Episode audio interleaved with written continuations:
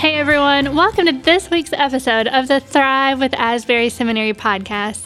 I'm your host, Heidi E. Wilcox, bringing you conversations with authors, thought leaders, and people just like you who are looking to connect where your passion meets the world's deep need.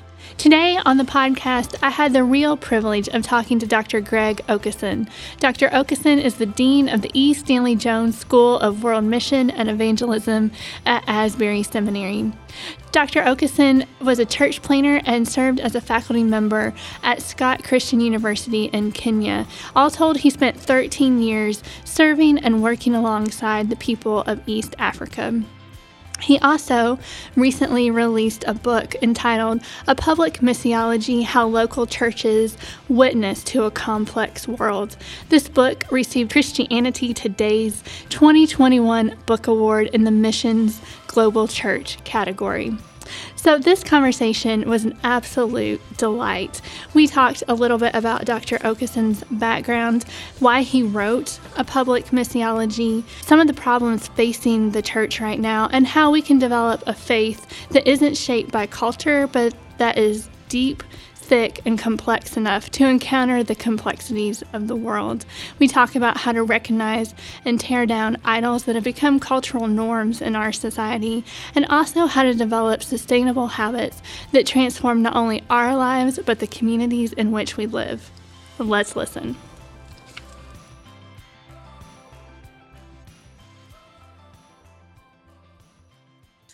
Dr. Okesson, thank you so much for being a part of the podcast today. I have been really looking forward to our conversation. Well, thanks for asking me. I'm privileged to be a part of it. Yeah, like I said, I've really been looking forward to it. And there's a lot of things I want to talk to you about today. But first of all, I want to talk about your own calling. So, as I understand it, you're a third generation missionary kid and a missionary yourself. How did you experience your call? Yeah, it's an interesting question. You know, I think I was born in Africa, and even though uh, I only lived there in my early childhood, I think I carried that heritage with me. It was an important part of who I saw myself to be and was involved in a very mission minded church back here in the United States growing up. And so, and had parents that were deeply involved in world missions. So having, uh, you know, really educated, godly men and women in our home from Africa and Asia and Latin America was just normal for me. Mm-hmm. So I think I just carried that as a really important marker in who I was. And actually, when I graduated from college, I went to Urbana Mission Conference and went through all these booths and was kind of trying to sell myself, you know, to to become a you know a full time missionary. And God closed all the doors, and it was really, really painful for me because I just felt like you know this is God, this is what I want to do, and Next day, I went back to my home church, and the very next day, they asked me to be the youth pastor. And my immediate answer was no. You know, I I want to I want to go and and be with the nations. And yet, it really was God was calling me to love North American youth, um, be involved in evangelism, discipleship, and those were powerful, beautiful years I coached lacrosse in a high school.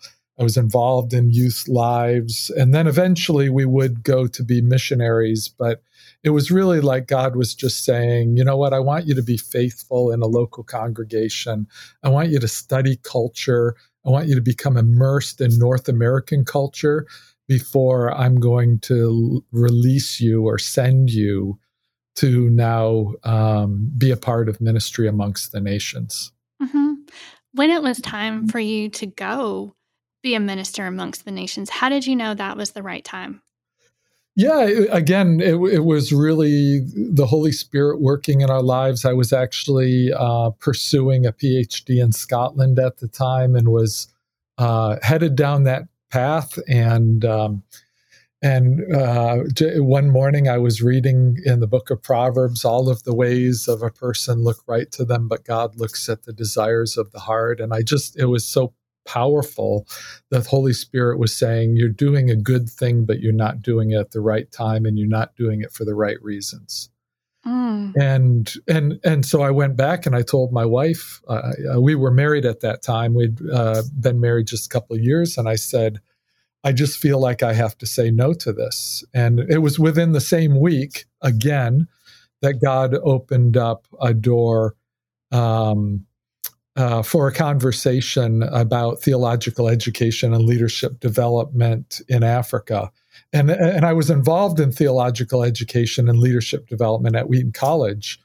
Um, but it was really God saying, I need you to say no to something before I can give you a yes.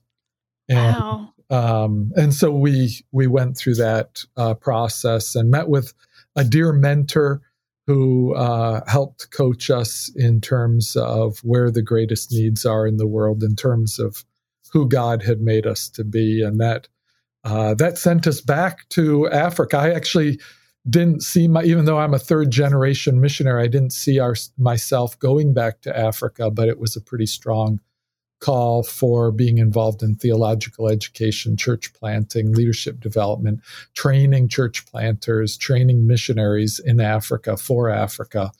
That was really that call to to to go back to Africa. Yeah. And around that time, you and your wife adopted children from the Philippines. Is that right? No, both uh, both of my kids are adopted from the U.S. Uh, oh, okay. yeah, they're they're half Filipino, and uh, oh, okay.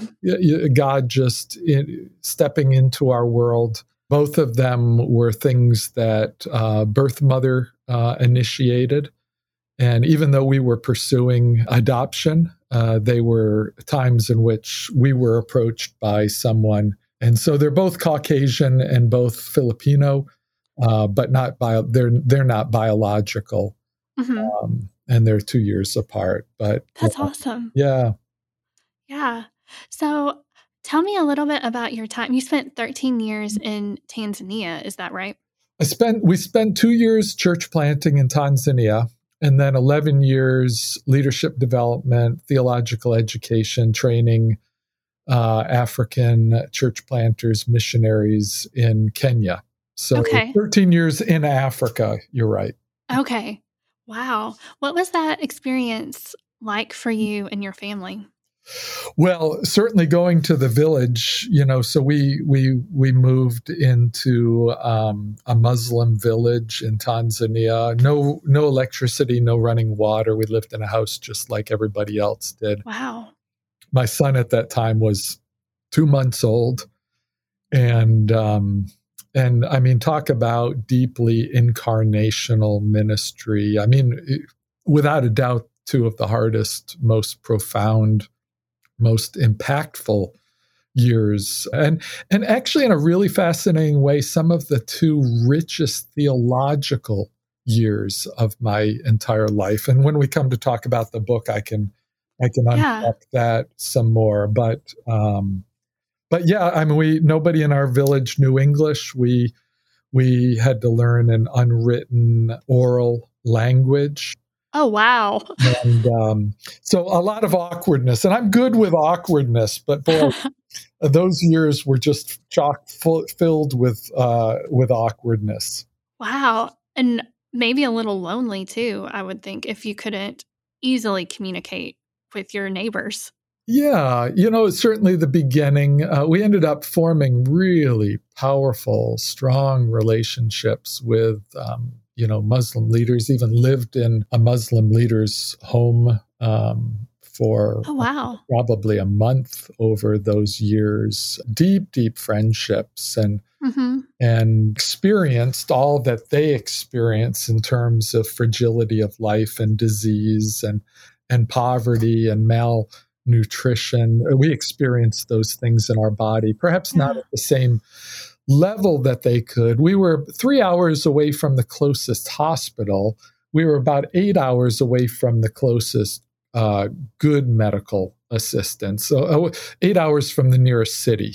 Okay. So we did have a vehicle, and we were able okay. to um, to leave periodically Um, but yeah, they were they were lonely years. They were years of incredible spiritual warfare. You know, just learning a people, learning, uh, mm-hmm.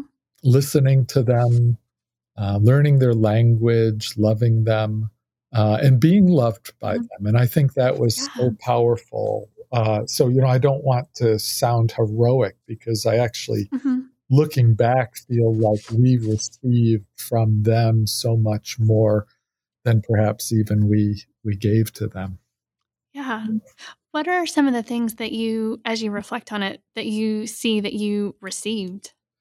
Well, hospitality. I mean, I learned hospitality in that village and then and then, you know, the other 11 years living in Kenya. I mean, just uh so so deep and rich um of a of a welcoming received uh, I, mean friendships and laughter um, but I, I, really I think and I and and in my in this book that we'll talk about I dedicate the book to the villages in Tanzania and to my theological college in Kenya because really I feel like they taught me theology.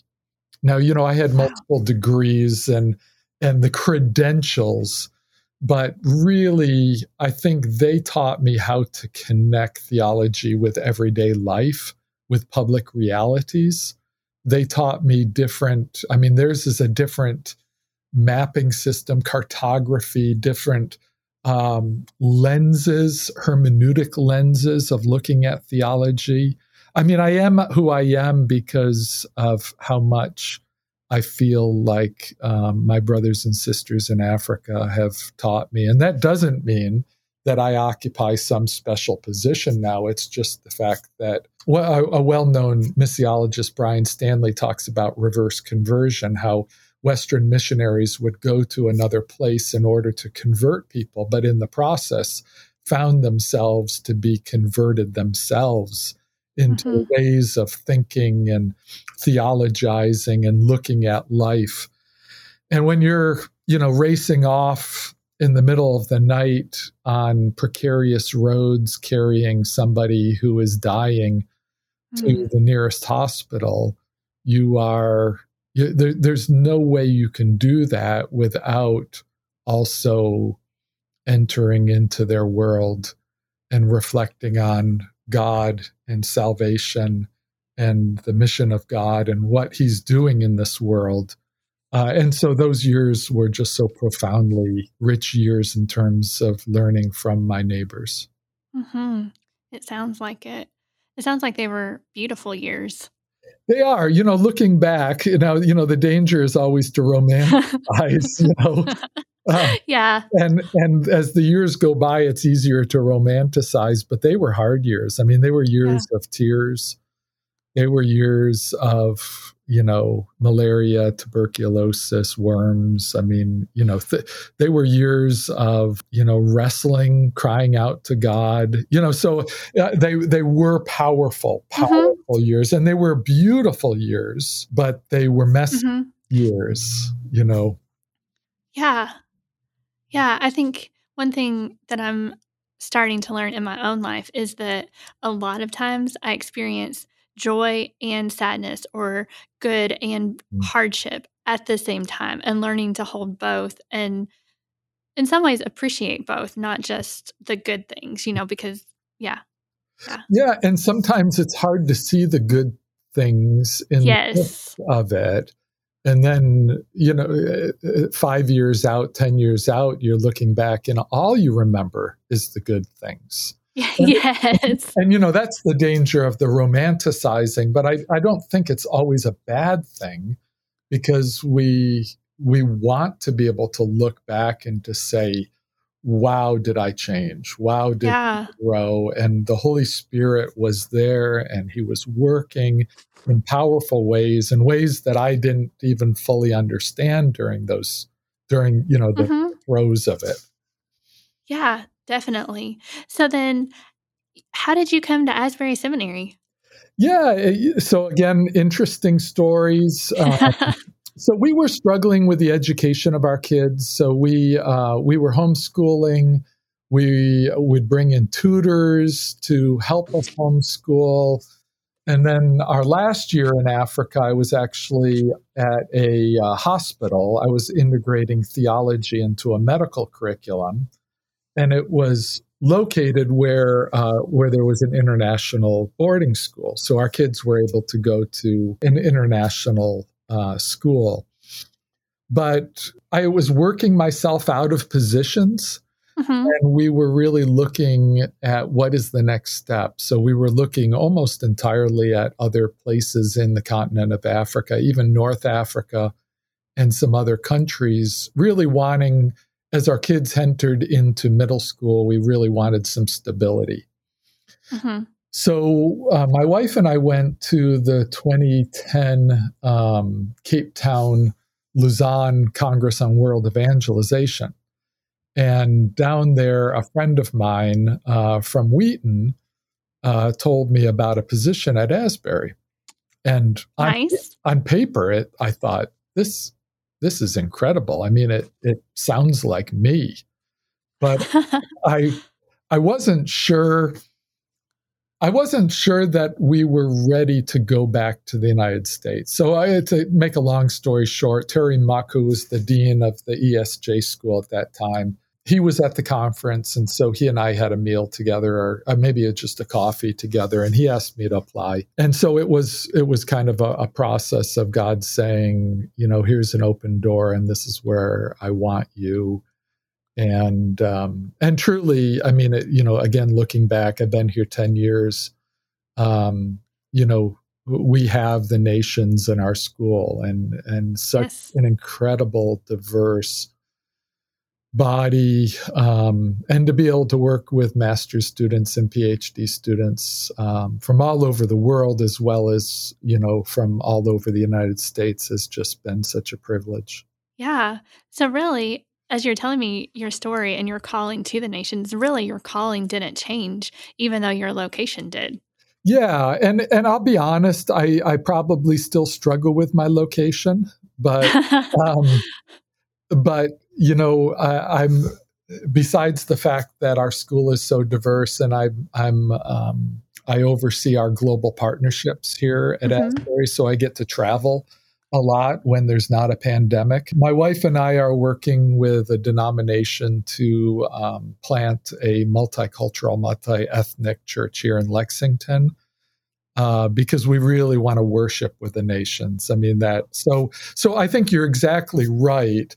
I just I, I hesitate because it, there's always this sense in which I, I, wrestle with the fact that we've come back to the West. Mm, yeah. We, at the same point, we've crafted such rich relationships here. Um, and truly, you know, Wilmore, Kentucky, for being a small town, is such this, you know, it's like a little United Nations here. It really is. Yeah. Yeah. What is the name of the church plant that you guys are working with? Yeah, so it's Every Nation Lexington. And uh, we actually have our first informational meeting, and we've been doing a lot of discipleship on UK's campus um, and very diverse, uh, largely focused upon a college age. Um, and so we're going to formally launch the church in the fall, but uh, have, are this spring uh, doing a lot of um, pre-launch meetings. And and like i said have been doing discipleship for years. And so have a strong uh, base of young men and women who are going to be a part of that. Yeah that sounds awesome and really exciting too. Yeah I, it's one of those really life-giving things that it just you know it feels like just a, a beautiful gift uh, brought into our world. Yeah for sure so, I want to move on and talk about your book, A Public Missiology How Local Churches Witness to a Complex World. And it's really, your book is really exciting, but it's even more exciting because it received Christianity's Today, Christianity Today's 2021 Book Award in the Missions and Global Church category. So, congratulations on that. That's very exciting. Why did you choose to write this book now? Yeah, so you know, I think this has been, uh, in many ways, a journey. You know, it's a it's a culmination of decades of God taking me on a journey. Uh, so, witness, you know, as a missiologist, as a missionary, as somebody who was a youth pastor and very involved in evangelism, I mean, witness is in my DNA. Um, yeah. But I I think you know, for years, witness was solely something that happened to individuals. Um, and by the way, I don't ever want us to move away from uh, witness to individuals, but I think God has shown me that we are called, especially as the Church of Jesus Christ, to witness the larger realities. Mm-hmm. so, my years as a youth pastor, involved in college ministry at Wheaton College, and then and then really it was living in the village where, you know, we were church planting, but we were dealing with poverty. Mm-hmm. We were involved in witness, but we were involved in issues of health. And so how do you how do you connect the gospel to disease? How do you mm. connect the gospel to poverty? How do you connect church planting to agriculture? And really it was I, I, think it was my my neighbors. And then and then in the years to, that followed teaching at a theological institution and having my my african students ask me questions where they were making those connections or they were certainly trying to make those connections and me realizing that perhaps my understanding of the gospel was too small to mm-hmm. address larger complex issues in life. And so uh, there is a field of public theology, which is wonderful, and there's great contributions. But there have been a team of us who are a part of the um, the American Society of Missiology that have been wrestling for the last oh probably 15 years or so with uh, what does a public missiology look like. And actually, in the very end, the appendix of the book, uh, we have kind of a statement where we have, as as as professors, have kind of crafted what what we think public missiology is. Yeah. So that is begging me to ask the next question. What? How do you define public missiology? Yeah, I think I, I you know. So I maybe the easiest way to to refer to it is that as missiologists, we care deeply about witness. We care deeply about the gospel of Jesus Christ through the church into all facets of the world. Mm-hmm. And and of course, you know, all you have to do is just um, read Scripture to see that that is the story of the mission of God. That is where God is taking the world. And so the question is what does witness, what does the gospel look like? What does it look like in and through local congregations where we take very seriously all of the all of the world. So then when we ask the question, what is all of the world? Well, it takes us into really messy, complex realities. Mm-hmm. So, you know, we're all habituated and we, you know, we just come out of just a really hard year where that kind of began with a pandemic and then the racial incredible mm-hmm. racial violence that we saw that has been with us as a country for many years but just we we saw it in really stark uh, terms and then to go through this highly polemical uh, political season i think just shows the fact that we we are habituated into a very complex public realities.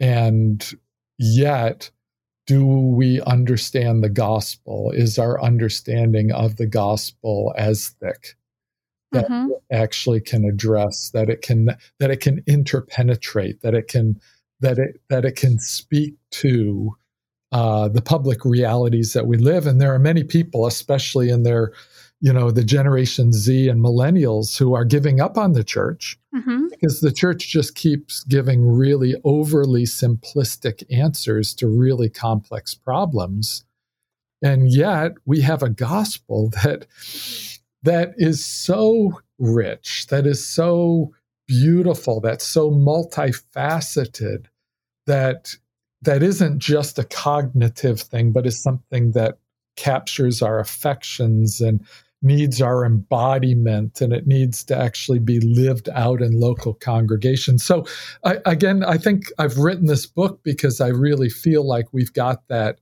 polarity between we live every day within this. You know, John Wesley talks about complicated wickedness. We live mm-hmm. every day in that that context of complicated wickedness, and yet we we have been discipled into a very thin understanding of the gospel of Jesus Christ. And yet, there is so much more. And, and, and really, that's what the Holy Spirit has taken me on a journey into understanding how much we have in, uh, in Scripture and in this this biblical narrative and in our understanding of the gospel so it's really it's trying to connect those two yeah yeah, I really enjoyed reading it, by the way. I found it very fascinating. And so I really appreciate you giving us, not just me, but all of us, this gift. So thank you. Thanks.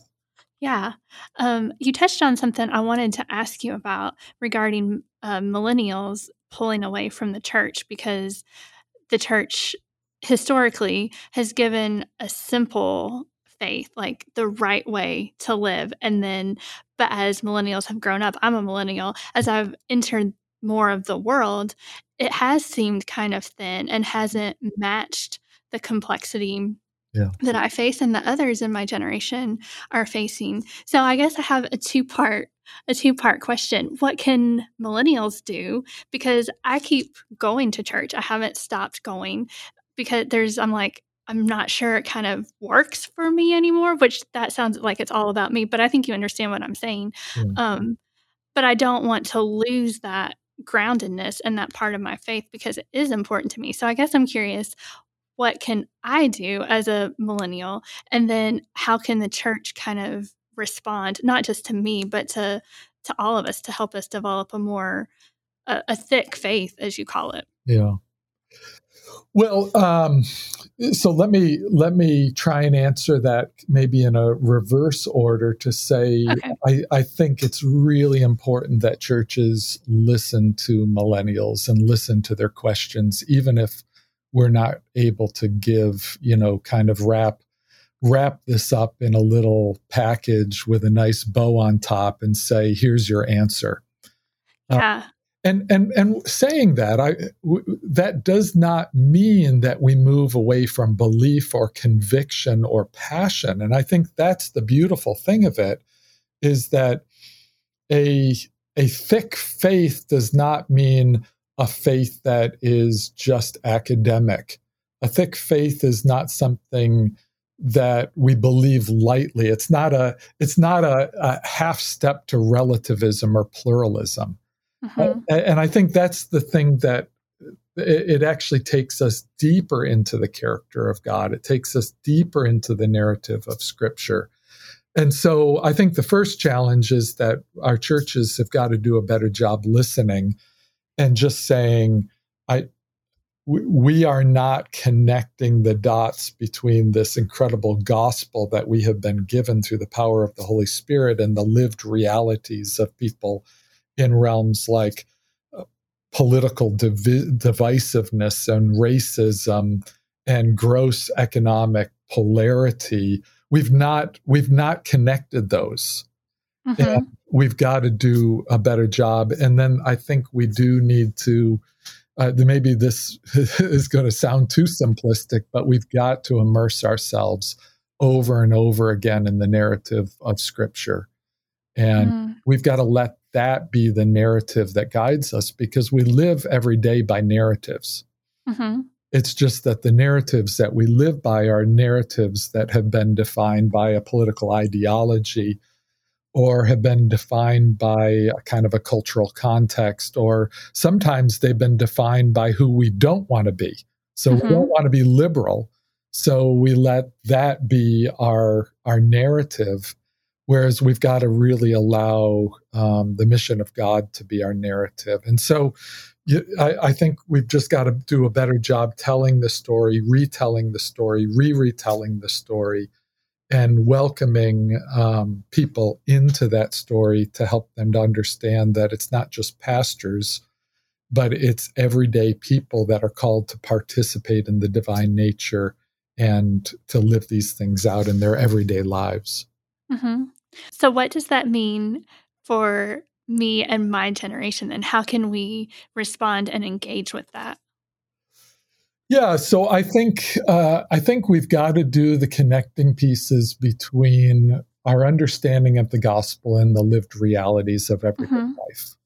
So, and you know, ideally, local congregations are actually the places where this takes place. And I, and at the end of the book, I have three case studies to try and show how three different churches, one in Montreal, one in Nashville, and one in Kenya, actually lives these things out because too often we have tried to address complex social problems with simplistic individual answers. And yet we've been given a community.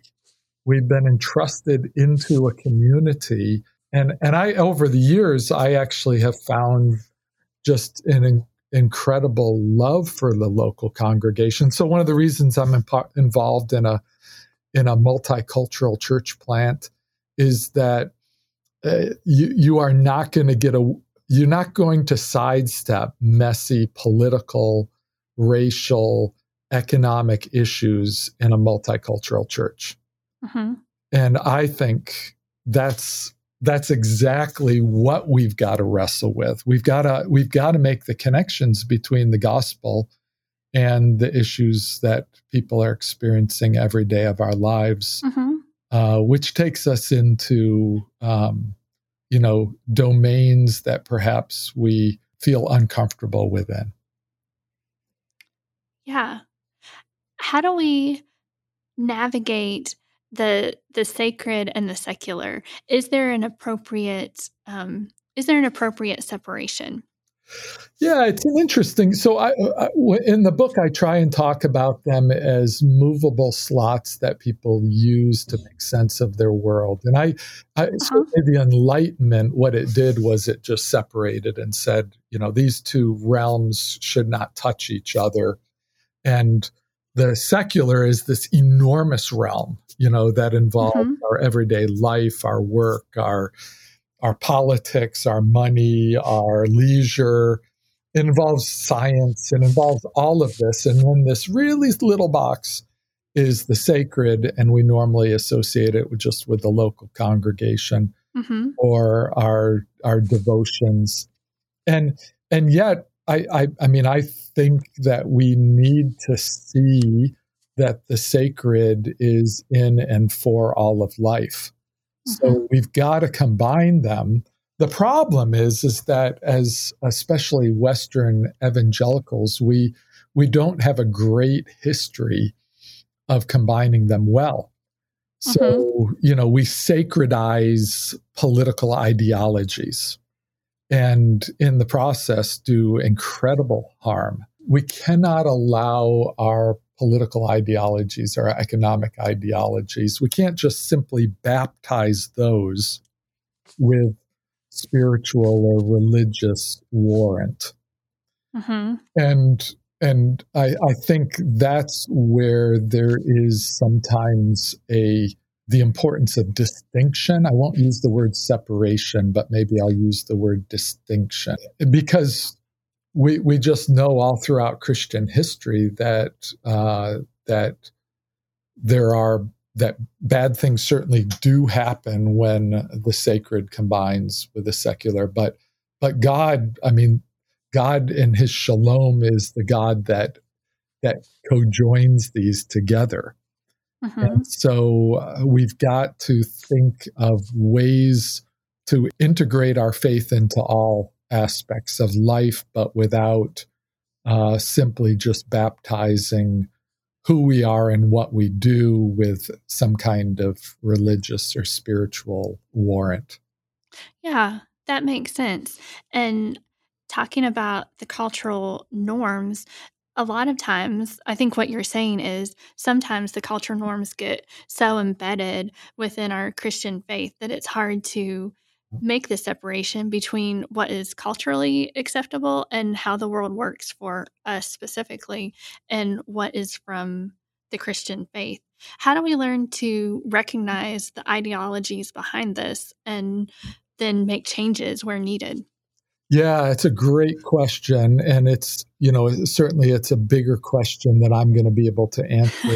but I we've got to learn to study culture. So I, I gave a strong plea for us to know scripture, to to participate in the scriptural narrative. We've done a really poor job as Western evangelicals, as Western Christians, and, and even studying culture. Mm. Um, so we we think, well, it's culture. I know it, but so much of culture is invisible.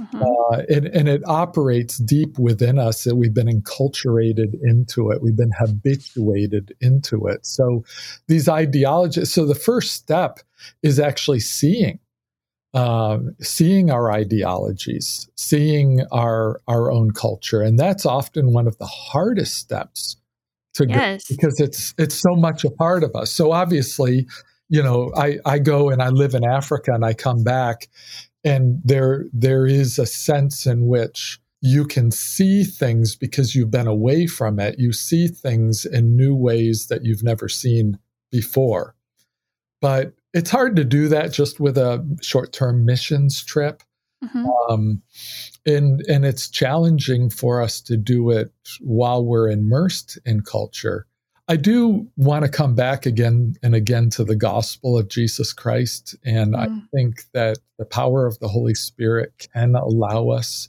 to see our cultural ideologies. Uh, Karl Barth and Dietrich Bonhoeffer both talk about how through the cross of Jesus Christ, we have to learn to say no to our political ideologies so that by the resurrection of Jesus Christ, we can say yes to immersing ourselves back into the political realm, which is which is a realm that flows out of our humanity. It flows out mm-hmm. of creation. Um, so I think learning to say no and learning to say yes is important. Um, asking the Holy Spirit to help us in the process. Again, uh, come back to worshiping in a multicultural, multinational church forces us as we are living alongside brothers and sisters from different racial backgrounds, socioeconomic backgrounds, uh, different political camps, and mm-hmm. and listening to them uh, can help us to see our own cultural ideology. So, I, my personal passion is that so much of it actually can and should happen in local congregations. Mm-hmm. I think the sacraments, I think the liturgy, I think we've got plenty of resources, but we've just not connected them with our with the culture that we live every day of our lives. Mm-hmm. Yeah, I think I think that's true. And I was talking to an alum who lives in Haiti, and he was talking about some of the the voodoo practices, which of course are a little are a lot different than what we're talking about now, but that exist in Haiti. But something he said, ta- talking about that, how these practices are become so embedded in your normal way of life yeah. that you don't even see them, like you were talking about. And he was sharing about how if you drink a can of pop with a lid on it that I forget if you should throw it away separately or screw it back on and throw it away together so that your soul can't get out and he said it took me a while to realize that this this wasn't of God because it was just something I grew up doing and had been taught to me. Yeah.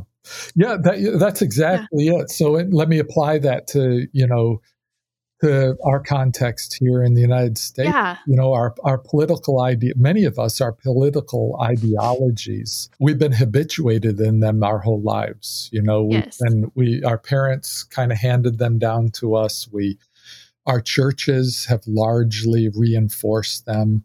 We've read scripture largely through those political lenses, which has reinforced our particular reading through the lenses of these ideologies.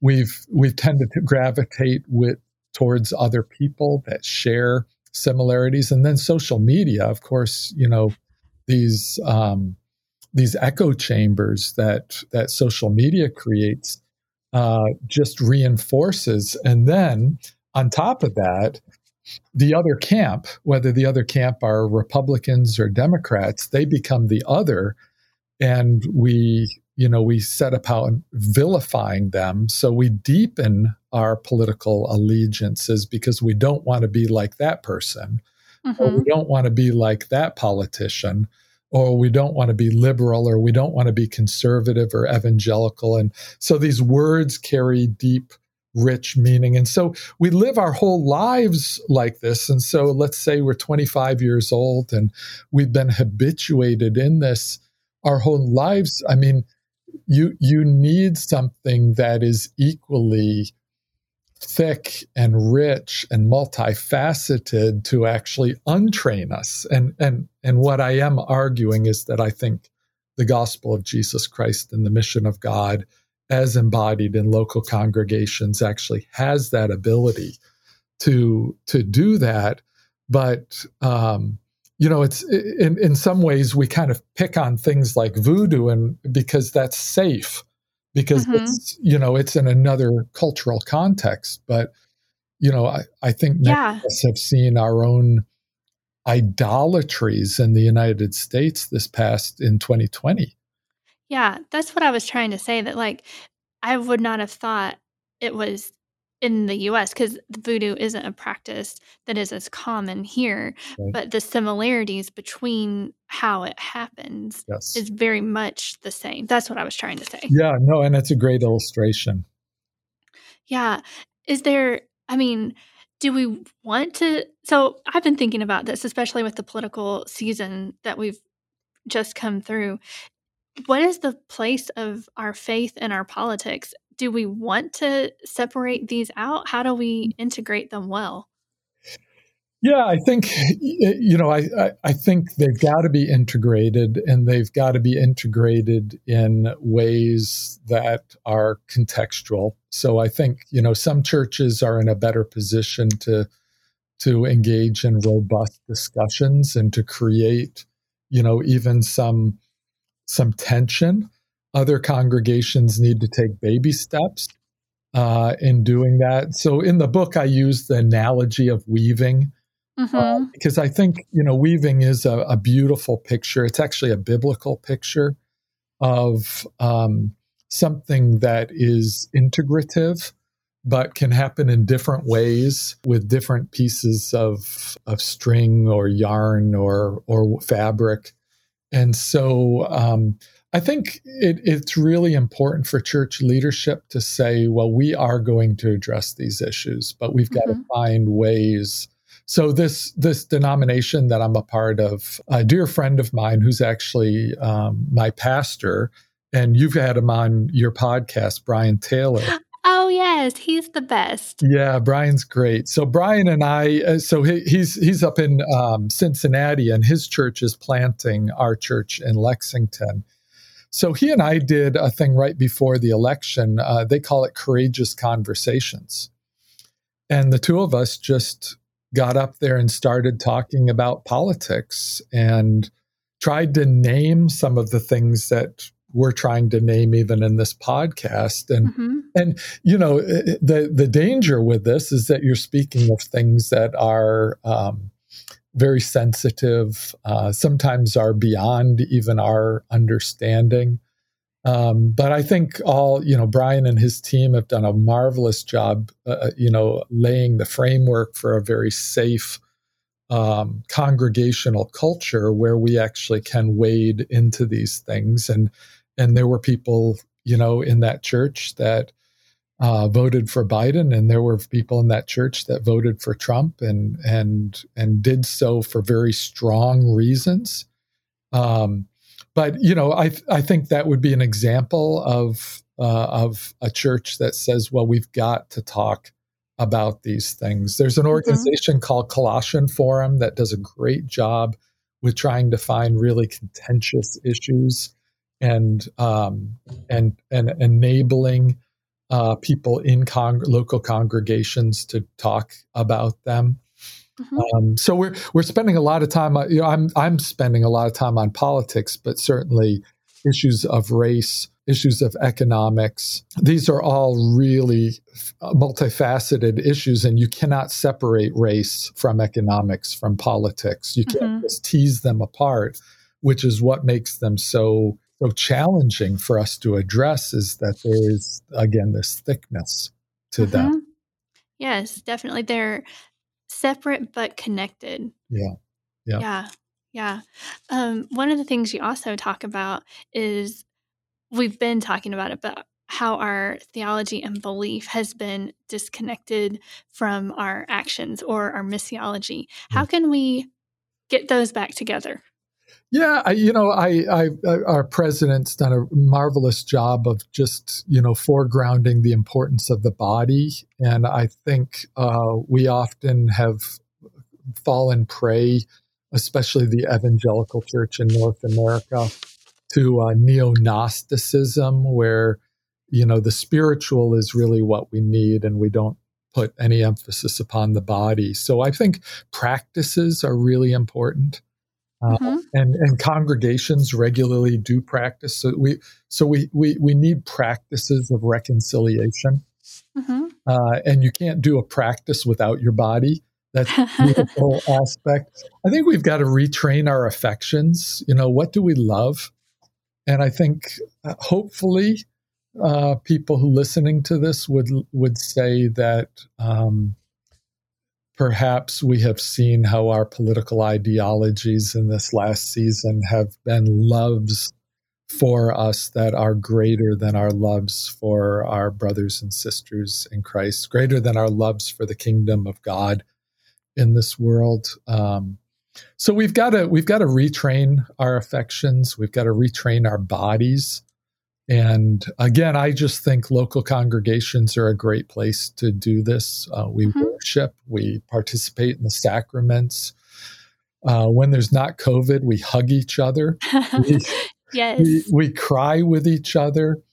We, we do life together in uh, small groups.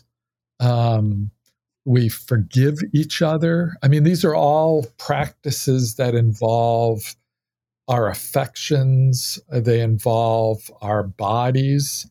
And I think we need just more and more of those because we've been habituated, we've been trained in ways that um, that that don't represent the gospel of Jesus Christ. Mm-hmm. Yeah, yeah. One of the things that you you mentioned, you alluded to it earlier, but you talked about in your book, you did three case studies of churches in Kenya, Montreal, and Nashville. Why is it so important that we study local congregations and their communities?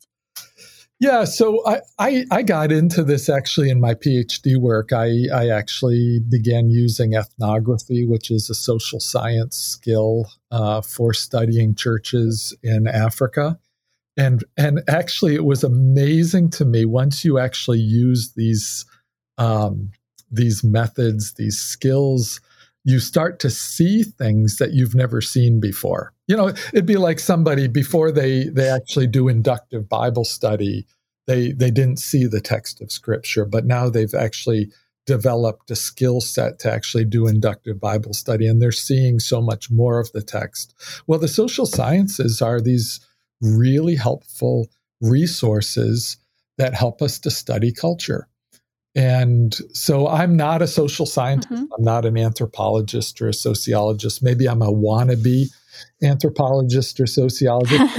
I'm a theologian who cares about theology in the midst of culture and, and everyday life. And so mm-hmm. I have benefited so much from studying local congregations. And what I've seen is that there is so much more in local congregations than we normally are aware of and and it really was that process of spending probably seven eight years of studying local congregations in africa that really has given me this passion that that we need resources to study local congregations uh, certainly to see what our strengths are because i think we actually have more strengths and we're willing to give ourselves credit as well as be able to see some of our gaps our mm-hmm. blinders And um, I, I, I, I, love the body of Christ. I, I love local congregations. I love them warts and all. and I, I, guess I would tell your generation um, please don't give up on the local church. The local church is not perfect in any location, but it is where uh, Christ is manifested in this world through the power of the Holy Spirit. And we need gathering and scattering. You know, yeah. uh, we, we, we can't just scatter because then we're going to go without anything to witness to the world. So it's in our gathering that we we rehearse the person of Christ and his life. We rehearse the sac we participate in the sacraments, we tell the story of the mission of God, we worship, we forgive each other.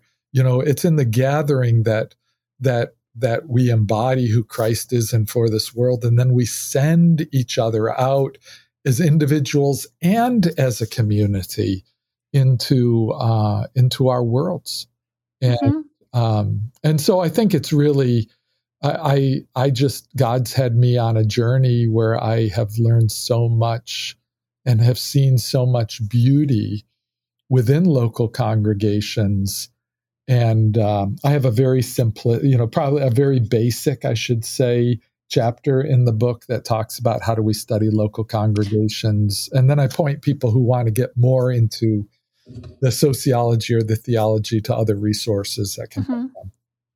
Yeah. In your case studies, I was particularly drawn to the congregation in Kenya. Would you tell us a little bit about that congregation? And because I was just amazed by how they transformed their community. Yeah, it, it, and it's really neat. So we, at the seminary, we would send out students, you know, into different churches, and then we would go and and minister with our students, our students who are studying theology. Uh, we would go and minister to those churches. So this is a, um, it's an older, what you would call like an African initiated church. It broke off from um, missionary church back in the 40s or the 50s of the last um, century. They just welcomed me as uh, one of them. And, and my family, we ended up probably five or six years uh, becoming members and participating in that church. And they had such a great focus upon poverty and agriculture and land. And, and yet they did it in a way that they didn't move away from uh, the doctrine of the Holy Spirit. They didn't move away from evangelism. They didn't move away from Jesus Christ, but they actually wove their passion for development and land and agriculture and gardens and health. And I would go out and see their ministries. And I, it, to this day, it's one of the, the, the best examples of, of congregation and public witness that I've ever been a part of and and was and was privileged to be a part of that church for quite a few years. Yeah, because weren't they the ones that worked with the local government to create were they the ones that made a park or am I misremembering? But I know they created lots of gardens and transformed the education system, like worked with the local schools yeah. and things like that. Yeah, that's exactly it. I, the bishop would say, you know, uh, our job is to create little gardens of Eden everywhere in the world. Yeah. And they did it. I mean, I, you know, you walk into their church and I, all around you it's arid and they're, you know, and and dry. And you walk into their church and it's just abounding with life. And so you see the the impact and then you go out into the rural areas and the communities and the ways that they're integrating um, church planting, with agriculture, with community health. Um, I, just you know, wonderful examples uh, yeah. of the kind of public witness that we need. Yeah, I like how you described it in your book as I think it was habitus that create Christian ferment. And so it's kind of the way I understood it, you can correct me, is just regular people yeah. who are living in the world but doing things just a little bit differently to make a change. Yeah, and I think that's a great a great way of saying it and the, and as we do those little things differently over an extended period of time, there really is this gospel impact, this gospel witness that happens in a community. And, yeah. And, um, and, and, you, and I think all around the world. Uh, so I get the joy of traveling and I, I see these kinds of things. I could talk about ministries and churches in India that have done it and we have churches in North America. So uh, it's easy to give up on the church. It's easy to give up on, you know, the the the body of Jesus Christ. Yet this is, as Lesslie Newbigin, he talks about the local congregation is the hermeneutic of the gospel, and I think that's a mm. beautiful mm. way of saying it. Mm-hmm, definitely. We have one more question that we ask everybody before we wrap up the interview. But before we do, we talked about a lot of things today. Is there anything else you'd like to say that I didn't know to ask? No, I think I think you've done a great job addressing a lot of the the the, the themes that I talk about in that book. I will just say that this is a new field and there is a lot of room for people to certainly disagree with what I've said or amend it or revise it, but really just calling us to say, how does the gospel, how does witness address larger facets of life? And let's mm-hmm. not be afraid to move in those directions, but let's let's do the theological and the cultural exegesis that can actually move us in that direction. Yes, definitely. So Last question. Because the show is called the Thrive with Asbury Seminary podcast, what is one practice that is helping you thrive in your life right now? So, can, can I mention two, or does it just have to be one? you can absolutely mention two. Well, one one sounds so um, mundane, but um, I probably for years lifting weights and exercise has just been so life giving to me. Mm-hmm. And I and I think um, I think you know I, I joke with people that's you know when I when I go off to the weight room it's probably the fa- my favorite part of the day which maybe sounds uh, so shallow but it, it's actually devotional for yeah. me. And then I, I really uh, this this issue of being amongst the nations, whether it's travel, whether it's planting a multicultural church, whether it's working with my students, I, you know, it, to me, I, I, joke with people, it's like oxygen for me. Mm-hmm. You know, I, I feel like just being around people that look and feel and see things differently uh, has become such important oxygen for me mm-hmm. um, that is just so life giving. It's life giving theologically, it's life giving devotionally. Um, and so uh, just trying to find opportunities to step outside of our comfort zone and and to to worship with the nations. Yeah. That's lovely. Well, Dr. Okesson, this conversation has been a delight. Thank you so much for your time, the gift of your work and your research, and for saying yes to this interview.